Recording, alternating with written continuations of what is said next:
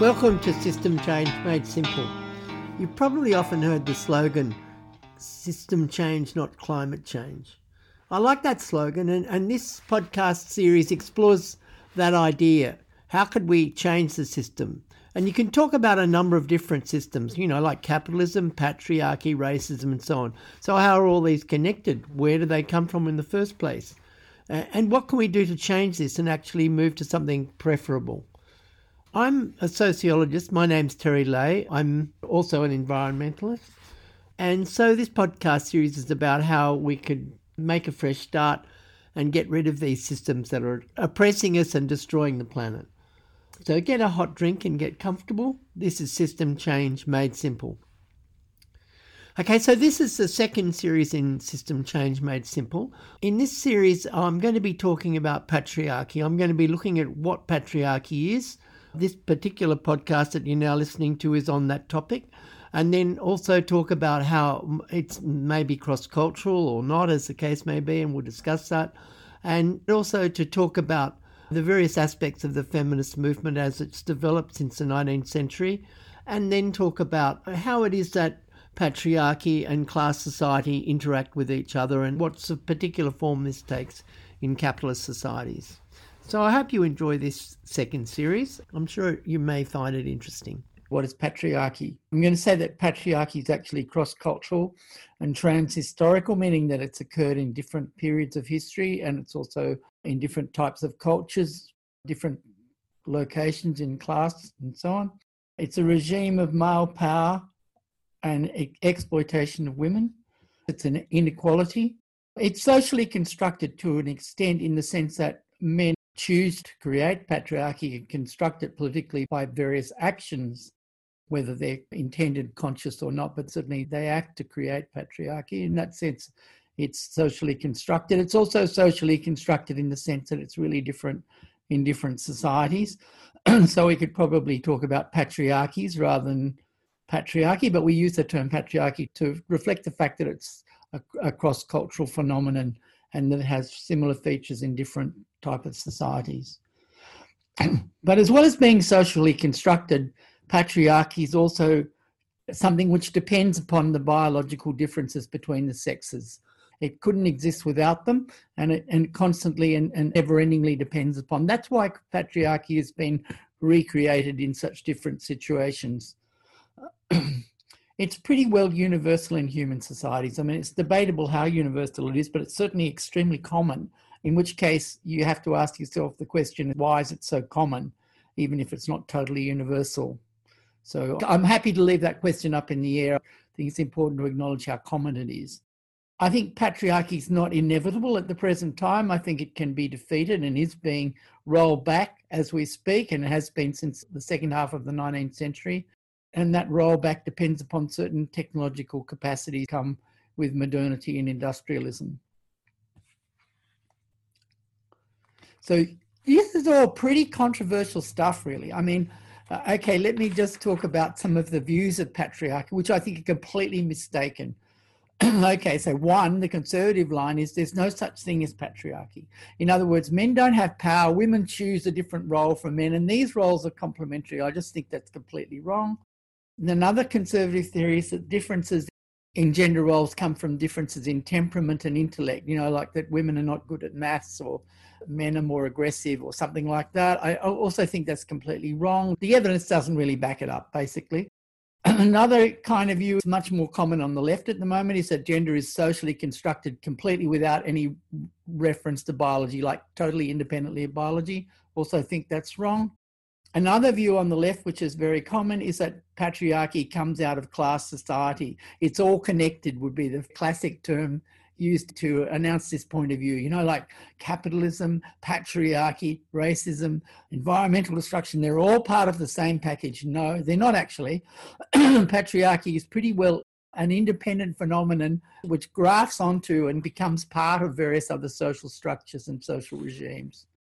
Another view that I would like to challenge on the left is that feminism, the critique of patriarchy, is relevant to Western culture, but not really uh, applicable to other cultures which don't have liberalism or a feminist movement or the enlightenment or whatever. That the concern with gender is something which is specific to western society and so consequently the term patriarchy is inapplicable in other societies. I'm going to argue that's not the case and explain why and finally, the idea that feminism is not about equality. So, talking about patriarchy as a form of inequality between men and women must be mistaken because who wants to be like men? Why would women want to be like men?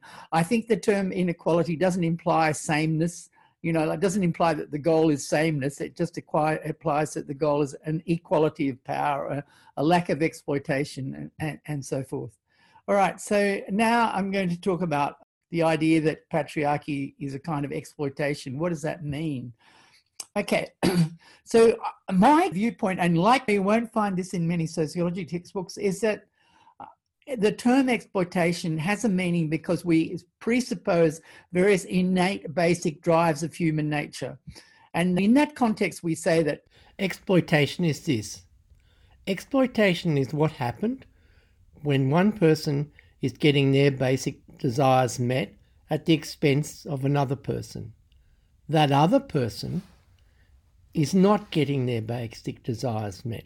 What they're doing for the first person is something which frustrates their basic desires. So it's like an unfair transaction. One party is getting, you know, like using philosophers' language, A is getting more out of this transaction than B is getting out of it. B is getting frustrations of their basic desires, and A is getting their basic desires satisfied. Okay, to back that up, what are the drives of human nature in terms of which patriarchal exploitation can be understood? Okay, so hunger, the desire for food, physical comfort and health is the second one. Social pleasures, loving, you know, the pleasure of giving social pleasure to other people, loving people, and being loved, status appreciation, you know, like uh, people think what you're doing is important or useful or whatever. Good company, you know, like having fun with friends and so on. These are social pleasures. Sexual desires, and I won't go into that. Creativity, exciting and interesting work, the, the excitement of you know the adrenaline rush that comes with doing something exciting and so on as well as the pleasure of making a great work of art or whatever. Autonomy getting what you want you know like in any particular time i take that as a basic desire of human nature. And of course it inflects other things. So you know like my favorite example is what's a good meal? Okay so a good meal satisfies the basic desire of hunger, but it also, in terms of autonomy, has to be the kind of meal that you actually want. And that's very socially located, what kind of meal is regarded as satisfying. Now, you may say that it's really implausible to define inequality in terms of this list of desires. Like, for example, how could you compare the pleasure of taking a walk in the park with the pleasure of playing a computer game? You know, you'd obviously have different people saying one thing and saying the other about that example. And so, if patriarchy is to be defined as exploitation, men exploit women, meaning that men get more of their basic desires than women, how can you possibly analyze that? Because, you know, desires are very different and variable. The expression of all these six key desires is massively unique and culturally constructed and, and unique to individual people and so on. And how are you going to make this comparison? My answer to that is just this. First of all, I think that's what the term exploitation implies, even if it's very hard to nail down particular cases. So we can't escape from doing this. That's, that might be my first point. My second point would be this that when we look at structures of exploitation in society that we're interested in, like racism, gender inequality, social class and so on these it's not that hard. And the reason it's not that hard is that the ruling group gets more of their desires met across this whole panel of, of basic human desires and in a whole lot of different ways and instances which we can name. And so it doesn't become that hard. It may be impossible to quantify this exploitation but it's certainly not that hard to describe it. And, and that's what i'll be doing in the next section so I'm going to start off with Ann Oakley, the sociology of housework. Like it's the obvious thing for a sociologist to do is to look at a white Western metropole country like London, you know, da da da, and a white anthropologist who happens to be a feminist sociologist or whatever, Ann Oakley. And all I'd say about that is, yeah, that's a fair comment, but I will be talking about other societies and cultures later on. So she's looking at the discontents of 40 London housewives. And So she interviews these 40 London housewives. So these are people whose husbands are working like they've got full time jobs. This is in the 70s before neoliberalism really kind of went kabang. And she's interviewing them about what they're doing is they're staying home. And she finds out that they're working like a 70 hour week, you know, like compared to their husbands who are working maybe a 40 hour week with another, like throw in another 10 hours for transport or something like that. So they're working longer hours than their husbands and they've got children under five, you know, like the worst, you know, the most difficult. And also, of course, the term housewives implies that they're living in separated family residential units pretty well with nobody else there. You know, they're not living in extended families with grandparents and lots of kiddies running about and brothers and sisters all living in the same, under the same roof or anything like that. So they're fairly isolated. okay, so let's look at this situation. So the first thing is that that in terms of creativity, they find housework boring and monotonous and, and long hours of work. Like for example, they talk about how boring ironing is, or how you know you clean a room and then everyone comes home and the next day you've got to just bloody clean it again and it's just terrible. And a lot of these London housewives, as you'd expect, would have had earlier jobs, and some and there's a, a, good range of classes. So some have had work even like factory jobs, which are mind-numbingly boring, and they say even these jobs are more interesting than doing housework. And they're obviously comparing, and they do compare their own work with that of their husbands, and they say, okay, their husbands, uh, it's no picnic being employed, you know, like in, in the various jobs that their husbands have got, but it's a slightly more interesting work than what they're doing. This is this would be their point. In terms of sociability, all right. So they talk about the low status of house the housewife. They say that people think of them as a cabbage when they're a housewife, and they talk about the fact that the, the husbands don't appreciate their work. So this is a failure of social pleasures in the sense they're not getting appreciation for the work they. You know, he comes home, he doesn't even notice what I've done. Da da da. You know that kind of thing. And loneliness is a huge thing. They go, oh, you know, it's really exciting when the milkman comes around, you know, da da da da. Or, you know, I, I, I spend the whole day at home by myself. It's massive. I feel really lonely. And it's such a, uh, you know, I'm so excited when my husband gets back from work or, or, you know, like every week I might go and see my mother in another suburb or something like that. You know, like this is a real pleasure and so on. So it's very lonely. The social pleasures are diminished. Autonomy well, uh, clearly, one of the advantages in terms of autonomy in housework is that you choose your own work. But what Oakley points out and what they balance this against is the sense of particular tasks of housework feel obligatory. You know, like you have to make the bed. You know, if the kitchen is covered in sand and dog hair, you have to vacuum it. And they feel this as a sort of obligation. This is obligatory work. They don't fi- find it unconstrained. Oh, you might do so. Oh, you might not. No, far from that. Uh, if the baby's nappy needs changing, God, Jesus, you have to do that, you know, and so on and so forth. Okay. It's unpaid work. I mean, this is like the elephant in the room, obviously, because what their husbands are doing in their jobs is getting paid for their work, whereas the wives are not getting paid.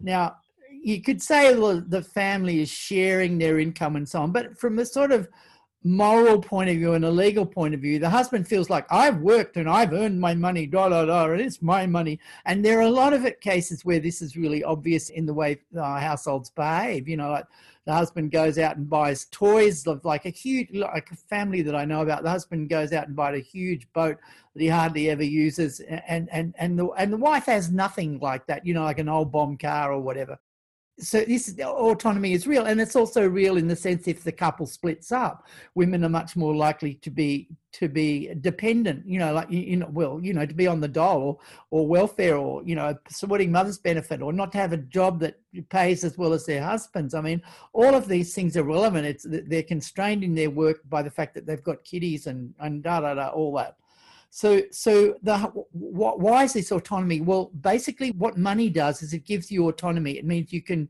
pay money to get what you want at any particular time because you're accessing the, the labor of other people who've worked and then and those goods have been put on the market and you're buying them so in terms of human desires money provides autonomy now that's what you don't get with housework and we can look at this in terms of the life course that women are getting like in, in the statistics that i've looked at most recently it's like something like between 45 and 50 percent of men's earnings over the whole life course you know? So if we take into account retirement superannuation social welfare checks um, da da da, you know, like men's work, women's times out of the labor force, women's lower pay than men. We put all this together and add all of this up. Women are earning 45% of men's total earnings in their life course. Now, that is a massive dependence. And there's no way to get around that. And it's reflected in all sorts of ways in, in men's power, in the sense that they have power over women because of this extra autonomy they're getting through their wages. And one of the other things that the Oakley's interviewees talk about is the, uh, the authority and power of the husbands to make decisions. So the husbands are likely to come home and complain if the housework isn't up to their standards. They're, you know, like again from my own family stuff and friends and so on. You know, a, a husband who who who gets the, the shits with the dinner and throws the plate of food at the wall. You know, like that's an appalling thing to do. Uh, but but basically it's a complaint about housework and, and it's an expression of rage and anger and it's somewhat terrifying you know like it's scary and so in terms of physical well-being and comfort it's basically scary. In terms of autonomy it means that the, the wife's uh, cooking is, you know isn't a, she has to adjust her standards to what the husband wants in terms of status and appreciation when you can't think of anything worse and so on and so forth but then it's also in more consensual decisions like in Oakley's research, a lot of the, uh, quite a few of the women talked about the fact that their husbands were effectively deciding how many children the couple would have. Oh, he thinks we shouldn't have any more, so I'm not having any more, even though I'd like another one, you know, da, da, all that kind of stuff. Or he thinks we should have five and I only want two, you know, all of that. Okay. So so this is a massively convincing picture of inequality and exploitation in the sense that the work that the housewives are doing, like their 70 hours of work, is contributing to the kind of lifestyle that the couple can live together, to the husband's lifestyle, and that he's he's not doing an equivalent of, of amount of work for her, even if you take his, his paid job as work, he's not working as many hours of that. And in the paid work that he's doing, he's getting more pleasures out of that than she's getting out of her housework. So there's an inequality of pleasures here. The wife's giving the husband more and, and she's getting back. She's getting lots of frustrations compared with the pleasures he's getting out of her housework and stuff. Now, let's go back to the sort of old conservative thing. Ah, women want their role and so on. Is this, yeah, is the role of the housewife wanted? Well, what Oakley found was that, like, you know, a huge percentage of the women thought that the role of the wife was to do to become a housewife and to do this housework. They wouldn't want their husbands doing it, and they'd say things like, "I don't like a man to be henpecked," and and I think a man should be a man, you know, like and all this kind of stuff. And it's like this was in the seventies, but I'm sure it's not that different. I mean, it might the language might be a bit different, but the sentiment's probably not entirely changed. So in that sense it's fair to say, as conservatives do, that women want their role. They want the housewife role. And like in the terms of, of sociology, we could see this as an ideology, you know, like in other words, the powerless group is, is, is, is having various ideas and so on, which actually support the continued power of the ruling group. And there are various ways in which this comes about, which I won't talk about. But let's look at other aspects of autonomy here, um, uh, uh, which kind of balance that, that issue. Yeah, it provides the the lack of autonomy, which I which I've talked about in housework, the sense of having to do housework, and the lack of autonomy in the relationship that comes about through the housewife role in comparison to the role of paid work, the husband's wage, and so on. The husband, the housewife provides services for a husband who endures less frustration of his desires in his services for the family there's a difference in hours of obligatory work in the sense that, especially with with kids under five, women are really are doing a 70-hour work working week compared with men's work. And and of course, the main thing is the difference of autonomy achieved through the wage. The husband's got a huge amount of autonomy compared with the wageless housewife and it amounts to an uh, exploitation of the overall balance of transactions autonomy being just one part of these transactions for the couple so that's one of the ways in which the feminist movement escapes from some of the problems if you like of liberal choice theory. You know, like, okay, oh, she chooses that role, so there can't be any exploitation. They say, no, let's look at the, the various basic desires of human beings, you know, autonomy, sociability, creativity, and so on as uh, three key desires, and go, well, let's look at how this is working out in terms of the housewife. And this feminist research, you know, like, in a sense, pioneers this kind of view of inequality and this analysis of it. And an Oakley study is obviously a, a, part of the second wave feminist picture of patriarchy. And like there were lots of other studies in looking at other particular aspects, which I'll just mention. These are all looking at rich world contexts, but they're pretty well cross class in the sense that the things I'm about to identify take place across different social classes. They're not just restricted to the middle class or something like that. Feminism, in that sense, is not just a middle class complaint. For example, there were studies of the situation in working places which talk about how the jobs that women have when they are working, you're doing paid work, mean that they're sort of stuck in the one place all the time. They don't move about the place a lot like the men do in their work. And the men in the work have more authority and they have more status in the working place than the women. So this doesn't matter what sort of class location you're looking at, this sort of stuff's still going on.